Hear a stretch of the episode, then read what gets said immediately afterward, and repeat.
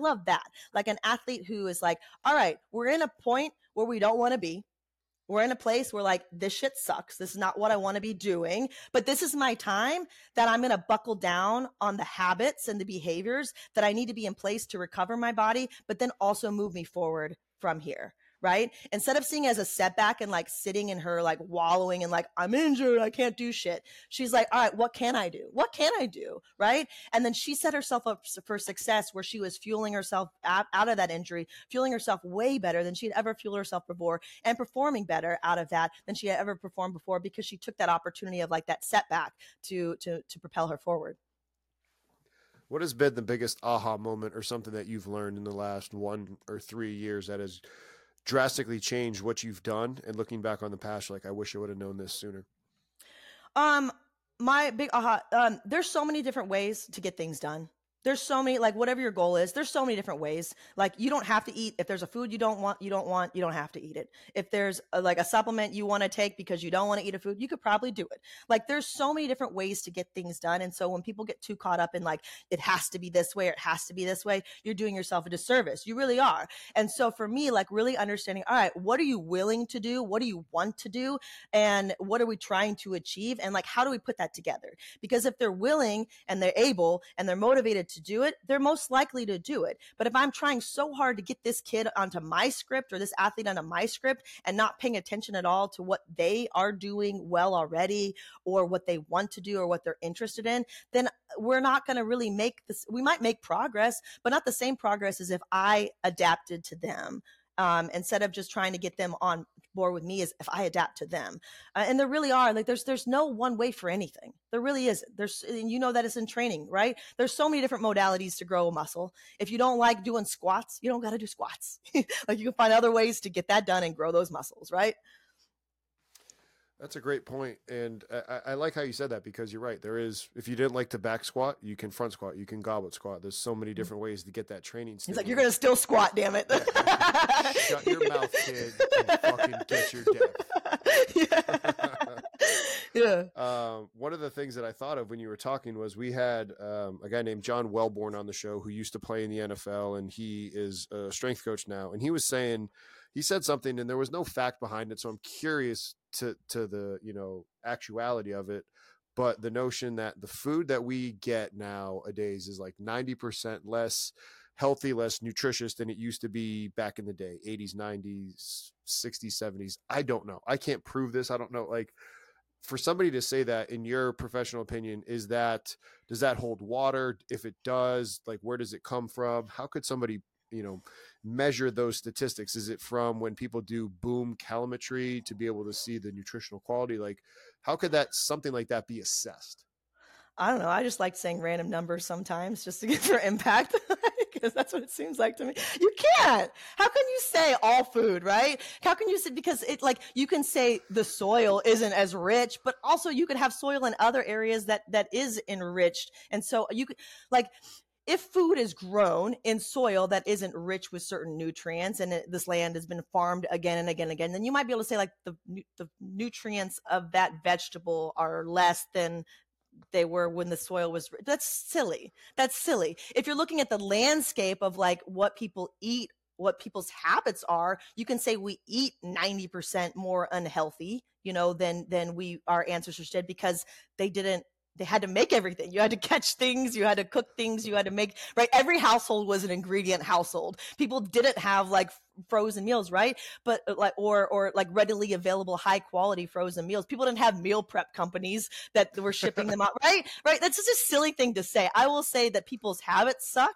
because we have so many more we have so many more options, right? And I, there there's definitely a lot more highly processed foods available and so people's reach for those out of convenience, out of you know financial um you know whatever whatever the case may be.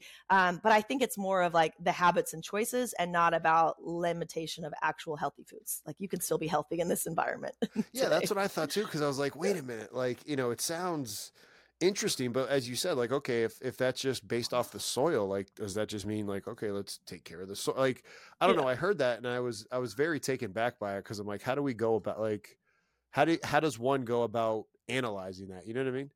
Yeah, you can't. I mean, what? You're right. Yeah, you were right. To, your spidey sense was tingling. It was right. okay, that's good. Yeah. The, within that counting calories, for anybody that is that does want to nerd out on it, like what is the official way of counting cal like for because so many people is is counting calories something that you do recommend, don't recommend? What's something that our coaches should kind of take away when they're giving any advice or something that they should learn about counting calories with athletes or clients? Do your athletes like do they like know all of their lift numbers, how many reps, how many sets and the the weights that they're moving on all their lifts? It is on their lift card whether they do they know read it or not.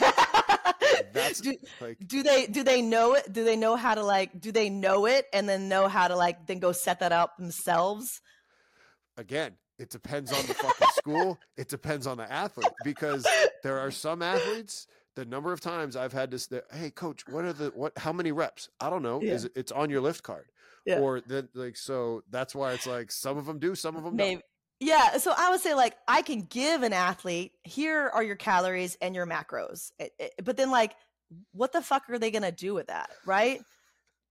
What the fuck? Because are, they might use an app or like they they don't know what to do with that information. It's just a bunch of numbers. And so Yeah. when I'm working with an athlete, I'm looking at like plate portions and like here's what a protein is, here's what So a the way to carbohydrate. Plate portion, Yeah, like plate hands. portions. That really is the way. Yes, I swear by it. Now, Performance what plates. about bigger plate, smaller plate? If you want them to gain weight, lose weight, is that important or what? For sure, for sure. Yeah. Scale up the plate or adjust the portions, right? So we want to grow, we want to gain weight. We need more carbs, more protein, uh, maybe more fats. Um, if we want to lose weight or watch our weight, we might have more vegetables, more starchy, or more, more non starchy vegetables than we have carbohydrates. But it's like that's way easier for an athlete to manage, especially when they're eating on the go, when they're on the road at a hotel, like having to set up a meal if they're at a restaurant, if they're at a family, like if they know this is a protein, this is a carb, this is whatever, and they know their plate portions, that's going to be way, that's going to function for them way more than like carrying around, hey, I got to eat 2700 calories and you know what i mean? I watched a video last night of some bozo having like like oh darn i got 170 grams of protein i have to get in at 9 p.m This shit ain't happening, bro. it's not happening. It's not. But also, what? What? What is your program that you have to get in 170 grams of protein at 9 p.m. because you fucked up? I don't know. You fucked up. But, but like that's like it's just not. It's not manageable for your average athlete. There are some people like, especially like my endurance kind of athletes, the people that are more of those like do it yourself kind of people. They love numbers. They're the type A personality. They're gonna track and record their calories. But your average athlete is not going to do that, or it's just giving them, it's giving them, again, when we talked about like that overload of information or overload of things to worry about, that's too much. Giving them a bunch of numbers like that is too much. And then they obsess over it. Um, then there's, there's fallacies with both tracking mechan, you know, how you track food and then also even just like the numbers on a back of a package like those numbers can be off. Um, how you measure your portion size can be off. So it's not like like trying to make it so dialed into an exact science i don't think is helpful um, versus like keeping it simple um, and then getting the big picture right I couldn't agree with you more, and that's where I'm like, man, I wonder is this is this just a bunch of uh, confirmation bias or like I, I don't know. But it- we it- didn't it- talk before this okay like I, I mean, but I, I couldn't agree more because it's Yeah. like getting back to what we kind of talked at the beginning, where it's like I got rid of I had an Oura ring, I got rid of it, like Mhm. because at first uh, I was like, oh, I want to show, I'm going to show off how good of a sleeper I am. And it was like, it's telling me like you had no deep sleep. And it's like, you should have a rest day. And I'm like, fuck, I feel great. Like, what, what, what do you mean? Like all of a sudden it's causing these problems that I never had before. And, and like you said, I think there's just in the world of strength and conditioning and probably nutrition, there is, I think, too much technology and we've lost the ability to talk and feel in your own body, but then like athlete to athlete, client to athlete, you know? Yeah 100% 100% all right I'm going to go to our kind of our rapid fire questions at the end to respect your time. Right, so, first question, these are kind of funner questions. If you were a food, what would you be? Man, if I was a food, what would I be? I think I'd be like a sushi roll because there's just there's a lot in there. There's some layers in there. We got some different things in there. You know, looks healthy on the outside, but all the fun's on the inside. I don't know. I don't That's know. awesome. if you were a car, what kind of car would you be? Oh, man. Something like something sturdy. um, Sturdy you know, car. I would have said sturdy car. Um, uh, something sturdy. Uh, I I would say like um maybe like a, a Land Rover. Oh, Land wow. Rover seems like a good car. Yeah. fancy too, though. Yeah. Oh, not, not really though. All right, what kind of animal would you be? An animal. Mhm. Uh, a dolphin. You'd be a dolphin, huh? Yeah, they're smart and friendly, but they're also psycho. What's what's something that uh, people don't know about you, but you wish that they did? Don't know about me, but wish they did. I am one of 10 kids. What? Yeah. Are you oldest, middle? Where you at? I'm the I'm the second oldest. Oh wow, what was that Yeah. like growing up? Man, there wasn't enough food to go around. which is probably yeah. even yeah. more part of the eating Yeah. prop, man. Right, right. Jesus, What would be your advice to a young nutritionist getting into the game? What would be your piece of advice? Listen, listen and collaborate with your with your like don't you don't just be in like hey i just want to work with athletes. Like get to know the people that work around the athletes too. Those are going to be um, the best places for you to be able to help to, to learn about that athlete more and then again make that impact. Um, i think so many times we get wrapped up in just our dietitian dietitian stuff that we don't stay curious enough um, and interested enough about what other professionals do. How about to an established dietitian, somebody that's been doing it for four to five years?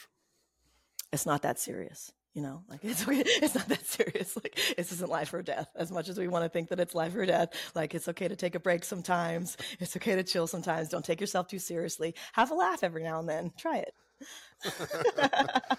All right. What about to somebody that's a department head, been in this for 10 plus years? man department head 10 plus years. Oh gosh um i would say i would say like spend time with with the people that are coming in you know learn from the people that are are the the next people that will be taking over right? They might have new insights do things a different way have learned things a different way. They might have something to teach you even um, though you're the veteran and the expert. What if somebody is wearing a hat inside and they're a strength coach working with athletes and their athletes are lifting in the weight room and the coach is wearing a hat? Is that unprofessional or not unprofessional in your opinion? so it broke up hold on a second